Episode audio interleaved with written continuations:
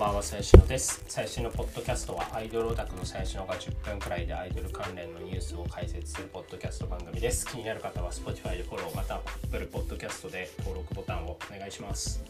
はい、ということで、えー、今日はですね、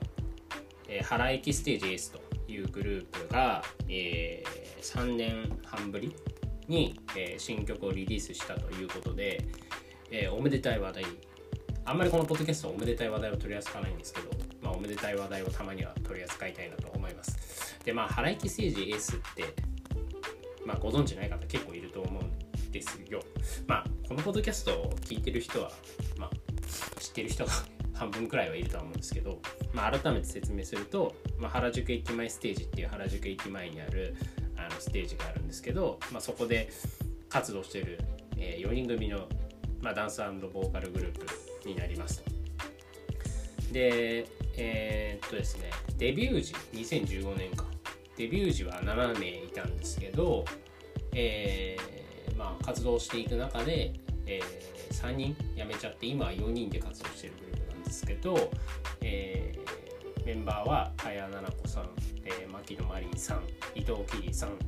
えー、磯部杏里さんというこの4人でですね、あのやってますと。で、まあなんだろう。アイドルのただの CD リリースじゃんっていう思われる方もいらっしゃるかもしれないんですけど実はその、まあ、ただのリリースって言っていいのかなんというか。あのですねまあこのポッドキャストでもたびたびお伝えしてますが原駅通称原駅ですね。原駅っていうのはまあ非常にこう特殊な立ち位置のあのグループでしてえー、っと基本的にはその劇場公演。まあ AKB と一緒ですね、まあ、劇場公演なんですよ。でまあその原宿の駅前にあるステージで基本的な公演しているのであの対バンとかそういうのはやらやらないんですね。基本的には。で基本的にはもう毎週土日に4公演。まあ昔はもうちょっとあったり金曜日とかもあったんですけど、まあ、基本土日の4公演をやる。っっていうのをもうずっとやってるグループで、まあ、3年半、まあ、だから最近だからコロナ今年に入ってコロナになってからは、えー、もうステージは、えー、動いてないんですけれども、えー、そうそう。まあじゃあ、まあ、AKB と近いっちゃ近いんですけどまた AKB とも違うところが基本的にはあまり接触というものはないと、まあ、たまにこう TIFF とかね対外イベントたまに出るんでその時にあったりとか。えー、単独公演がある時にたまにあるっていう。でも年に数回とかそういうレベルなんですよ。なのでまあいわゆる普通のアイドル、まあ、近年多いと言われるアイドルグループとはちょっと立ち位置としては違うかなと思います。でまあそのグループはですねだから2015年にえー、15年いや違うか。2017年とかなのかな、えー、ファーストシングル出してるんですけどえー、そのロックスターという曲を出しているんですけどそれはまあ円盤でちゃんとフィジカルの CD で出していて、まあ、リリースイベントとかも結構当時はやってたと、まあ、その時は接触あったんですけどちょっとそのリリースイベントの時だけは。で、まあ、そこから花焼ステージエースはですねまあ苦難を乗り越えてきてるわけですよ。まあその何ていうんですかね。まあ、メンバーが抜けるってまあ割と今時のアイドルグループは普通っちゃ普通なんですけど。まあそのいわゆる大手の事務所においてその辞めまあこれなんていうんですかね辞め辞めたことによってあメンバーがこう辞めていくと。でうまくいかないと。でまあそれはそのなんていうんですかね。それが影響してって言い切っていいのかちょっと分かんないですけど。まあ、要は、え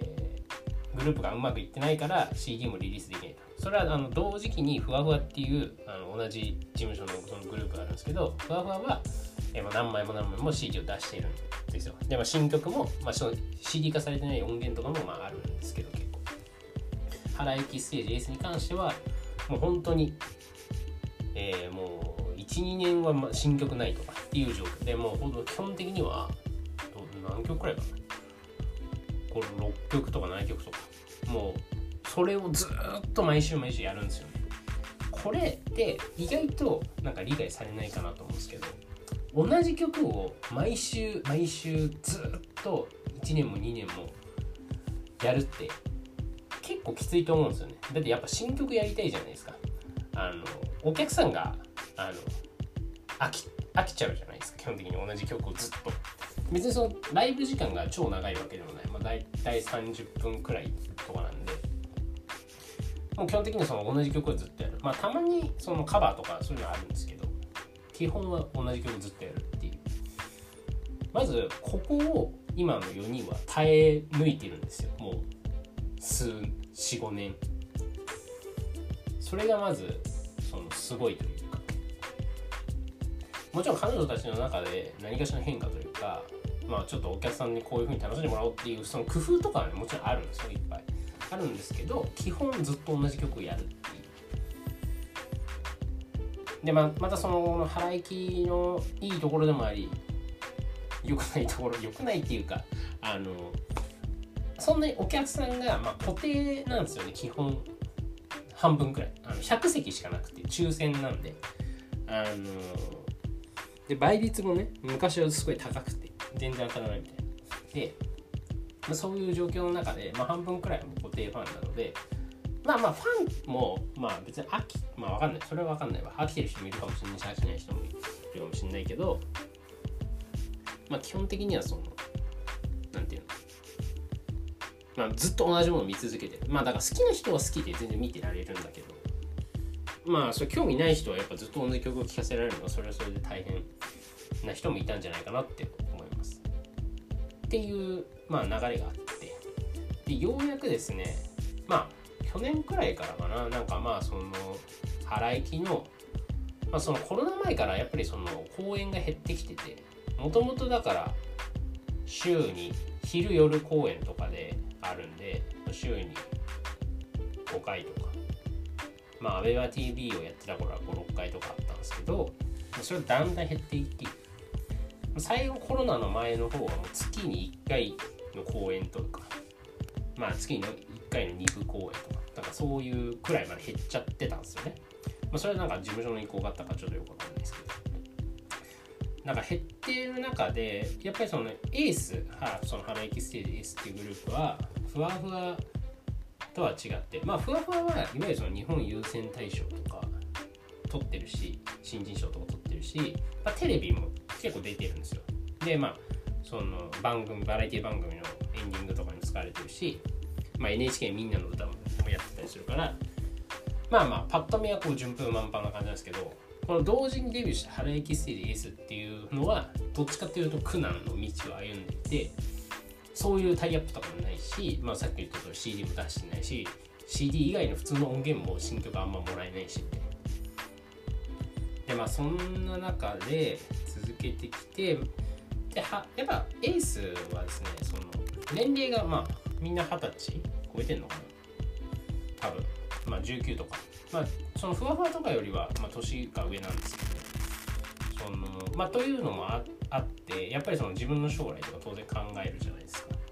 でやっぱりその自分たちで能動的に動こうってことで、まあ、六本木とかであ単独公演を、まあ、年に数回やると、まあ、要は自分たちだけで、えー、集客して、えー、自分たちだけのライブをやるというのをやっていました。最近はねここ1年とか。でまあそういう中であの事務所の先輩にスピードの島袋ひろ子さん、まあ、僕くらいのアラサーの人間だったらもう知らない人はいないと思うんですけど、まあ、スピードの島袋ひろ子さんっていう、まあ、大先輩が同じ事務所にいらっしゃるんですよね。でまあその方となんか、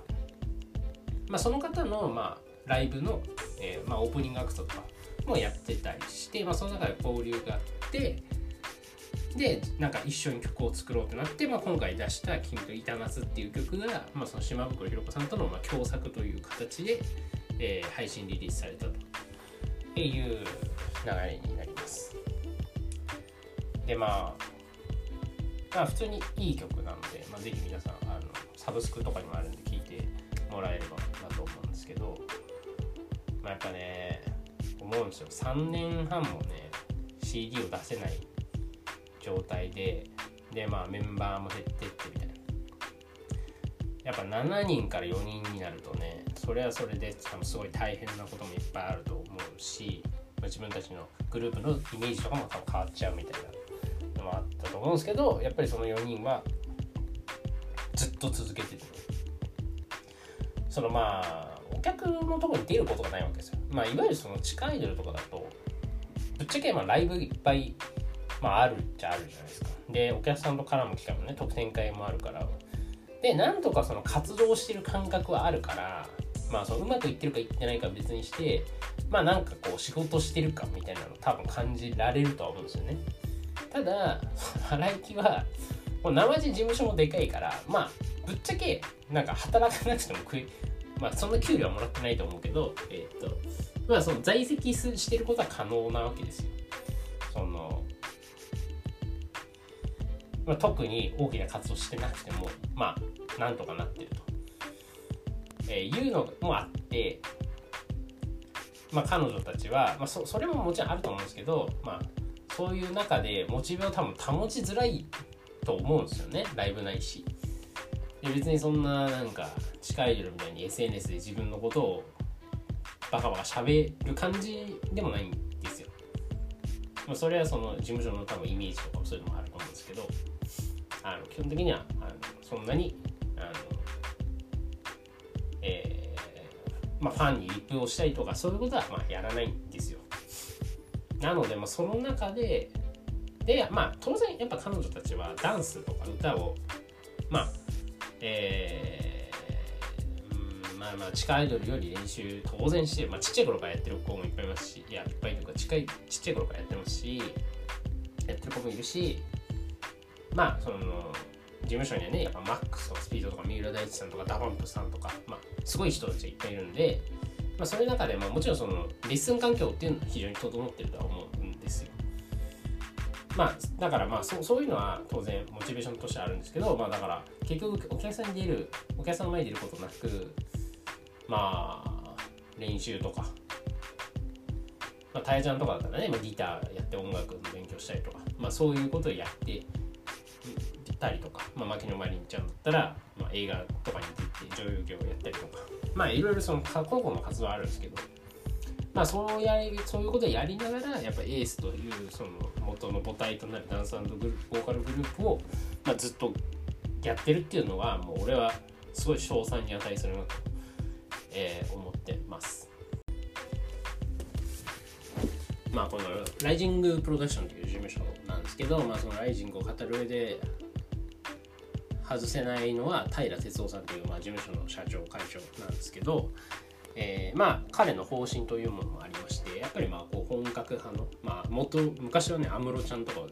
あの育ててる事務所なので安室奈美恵ちゃんとかを育ててる事務所なのでまあもちろんすごい人ではあるんですけどでまあいいわゆるアイドルみたいな売り方は、まあ、しないんですよね。まあ、ふわふわとか実質アイドルみたいな感じだけど、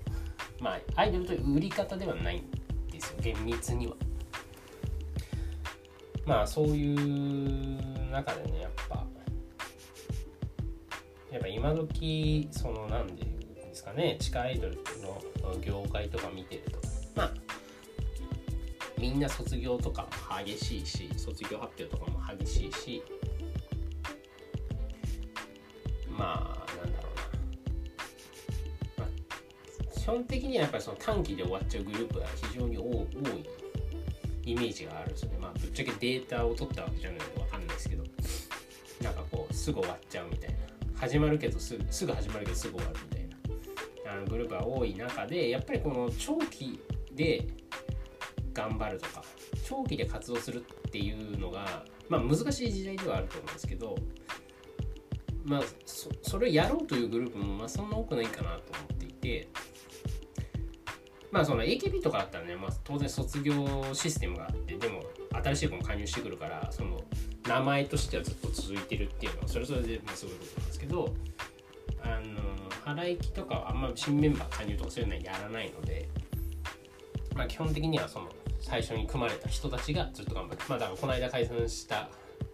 活動休止したフェアリーズとかもそうですよね。メンバーをチェンジせずに、えーまあ、最後まで残ったメンバーがやり続けるっていう感じなんですよね。だからまあそうやっぱでもそういう方がまあ当然メンバーの思い出も深くなるしやっぱその責任感が全然違うと思うんですよ。なんか私がいなくても続いてるグル私がいなくなあ私がいないと終わっちゃうグループっていうのは全然責任感も違うしそれはまあメンバーもそうだし見てる側としてもなんか全然思い入れが違う。要はなんか新メンバーがどんどん入ってくるグループだったらまあぶっちゃけ客としても客も離れやすいというかまあその自分が好きな子が入ったら応援すればいいし好きじゃないあの好きな子がいなくなってやめればいいしみたいなくらいのまあそれはそれでまあ価値はあるというか。まあ今ってそういう時代だよなとは思いつつも。とはいえねあのなんか同じグループをずっと続けてる子たちはそれはそれでなんかもっと認められたらいいんじゃないかなみたいな。やっぱどうしても今って接触重視だったりとかそのまあ近いのだったらもちろん現場のライブとかもあるんだけどまあそのその時その時のそのなんていうのかな盛り上がりまあワンマンだったらワンマンの盛り上がりとかがなんかフューチャーされがちだと思うんですけどとはいえね、まあ、世の中そういう実際そういうことばっかりじゃない、まあ、アイドルオタクでそこに目向けてる人ってあんまいないと思うんですけど、まあ、そもそもそういう事務所も少ないし。ねでもまあ腹行きとかを見てる立場からすると,、えー、と別にライブとかやってなくてもなんかずっと頑張ってる子たちとかちゃんとレッスンしてる子たちまあレッスンしてる子たちとか。まあそのまあふわふわだろうがなんだろうが、まあ、腹行きの子たちは基本的にはそうまあわかんないけどね。そのまあステージを見る限り練習してる子たちなんですよ。その地下アイドルとかと比べれば。まあ今日も僕もねちょっとツイッターでちょっと辛口コメントしてしまいましたけどそのそうそう。なんか別にその SNS とかそんなやんない。でまあ練習してるかどうかもまあ分かんないけどまあでもステージを見てれば練習してるかどうかなんて分かるんで基本的にはもう当然してるんですよね。あの地下アイドルよりは、まあ、もちろん地下アイドルさん全てがそうとは言わないよ。もちろんすごい地下アイドルもいるし練習してるアイドルもいると思うけど、まあ、それは一般論というかなんかこうざっくり見た感じそうそう思う